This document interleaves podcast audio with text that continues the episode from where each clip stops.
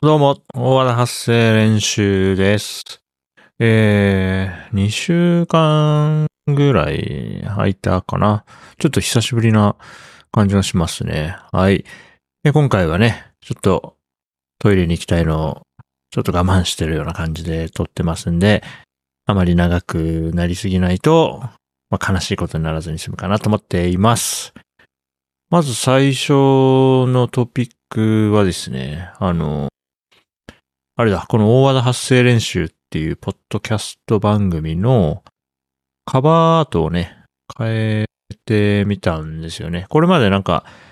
紫ベタ塗りの上に白い文字で大和田発声練習っていう文字を8文字置いてるような、すごい簡素なやつだったんですよね。最初ちょっとこのポッドキャストどんぐらい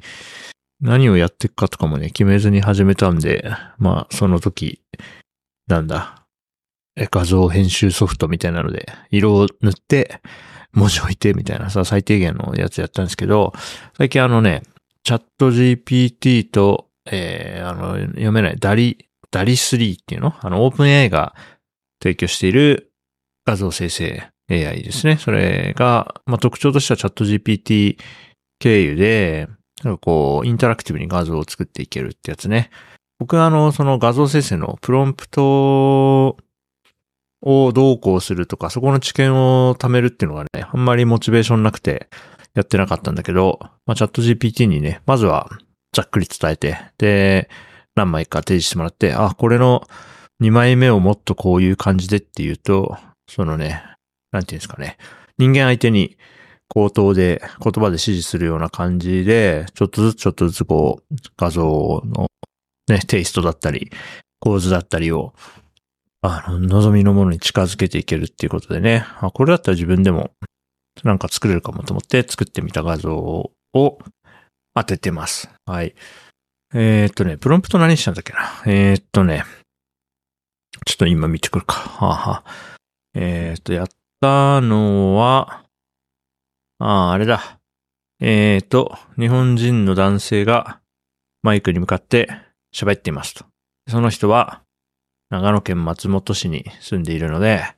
松本城を、画像に入れたい。ね。で、メガネかけてると。そんなようなことを言ったらですね、いろんなタイプのね、画像を生成してくれたんですよ。でね、どうしようかな。概要欄に、ちょっと途中、ボツに使わなかったけど、こんな画像も出たよっていうのをちょっと載せてみようかなと思いますけれども、そう、途中ね、すんごいね、美形のね、綺麗な顔した、ね、ラインもシュッとしたようなね、男の人の画像が出たりもしたんだけども、あまりにもね、ちょっとかけ離れすぎてたんで、なんとなく、今ね、最終的にできたやつもそんなに僕には似てないんだけど、ちょっと、美化しすぎだろみたいにならないぐらいの感じで着地できたかなと思ってます。そうだな、この概要欄に載せとこうか。でね、概要欄って言っても、僕このポッドキャストを、サブスタックというプラットフォームから各種の、配信サービスに、フィードをね、更新を伝えてるような感じなんで、サブスタックの概要欄に画像貼れるから、概要欄にサブスタックのこのエピソードのリンクを載せとくので、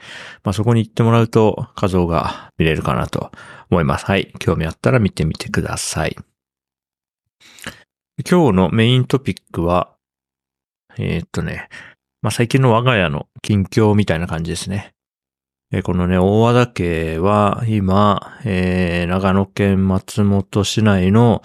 賃貸物件でね、暮らしてるんですよ。で、2階建ての一軒家で、間取りが、4LDK かな？で、駐車場、車1台分止めれる駐車場があって、で、1階と2階にトイレが1個ずつある、みたいな。で、それ月が8万、あれいくらっけ？8万いくら？9万円は言ってないはずだな。8万、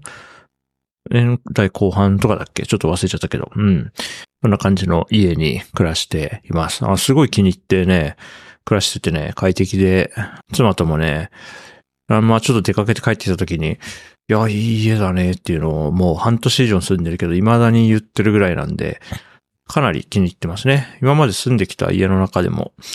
うん。まあ、ラッシュバラの家もね、本当に好きだったし、なんかね、あ、自分たちって今こんな素敵な家に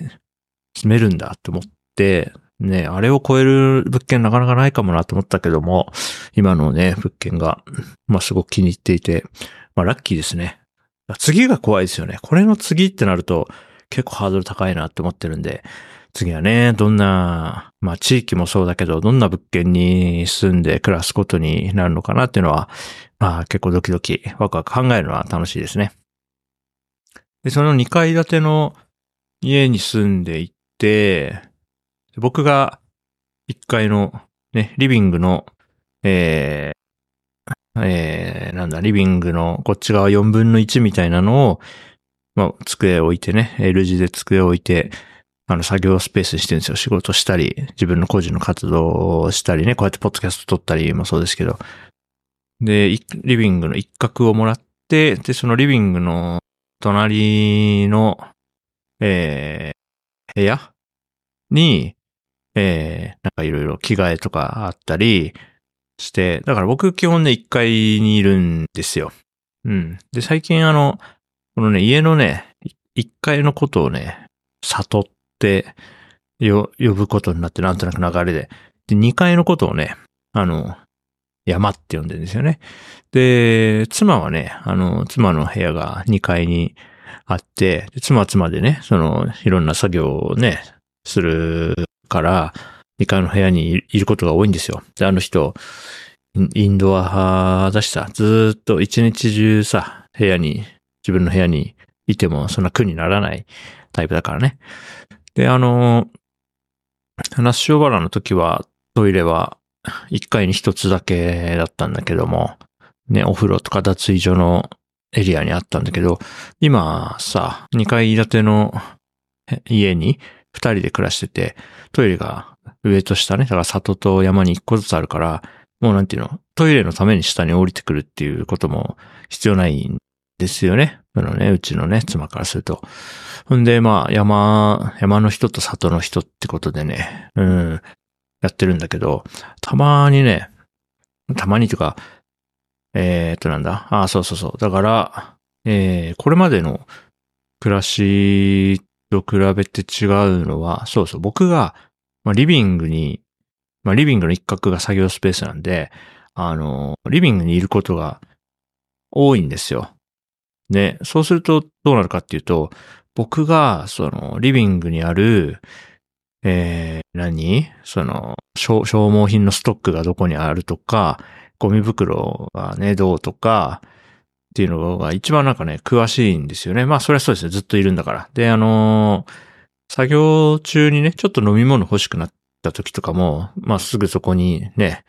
何歩か歩いてったら冷蔵庫があるし、キッチンもあるから、まあちょっと、ね、飲み物取り行ったりとか、ちょっとコーヒー入れて飲むかとか、そういうのもね、しやすいんですよ。それ気に入ってます。これまでだとね、だいたい、結婚当初とかで言うと、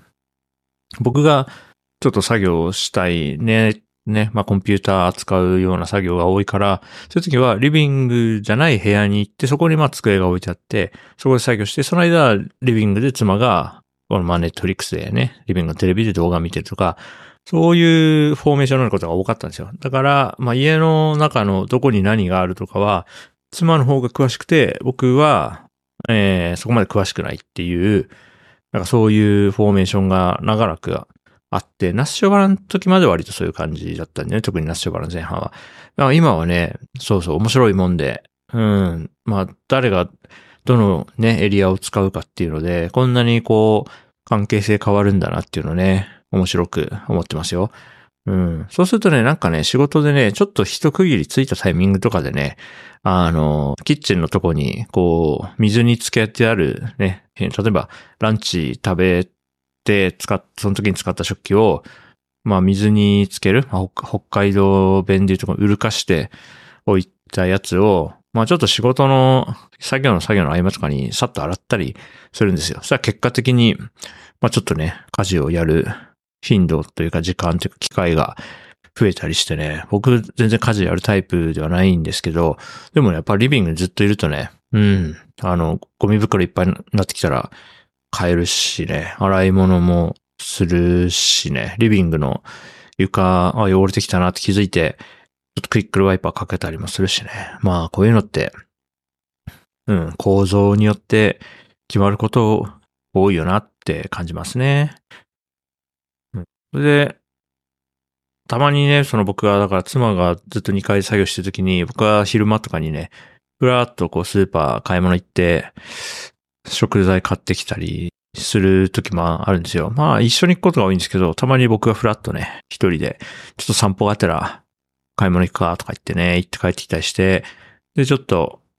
あ、これ食べようと思って、ちょっと食べてみるかと思って、ね、なんか食料を買ってきたり、まあ備蓄したりするときに、それをね、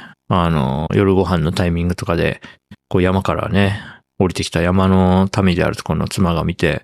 なんか、美味しそうなもん食べてるじゃんとか言ってね、僕が食べようと思って、買ってきたものを、結構ね、ガッとね、妻のね、口に行く時があってね、そういう時にね、最近は山賊が出たなぁなんて言い方をしてますね。この人里の方にね、こう、たまに普段はこう山で暮らしている生き物がなんかこう美味しい匂いとかに誘われて人里にやってきて、もういいじゃんっつって、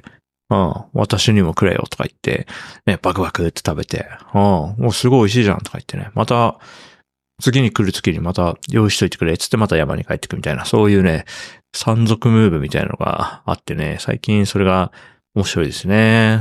それに、そう、山賊とか山とか里っていう名前がついたことでね、なかなか自分の認知の世界では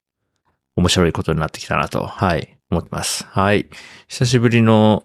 こんなところかな。ちょっとそろそろね、おしっこすごいしたくなってきたんで、今日はこんなところで終わろうと思います。またそのうち気が向いたら更新しますんで、よかったらまた聞いてください。大技発声練習でした。バイバイ、練習おしまい。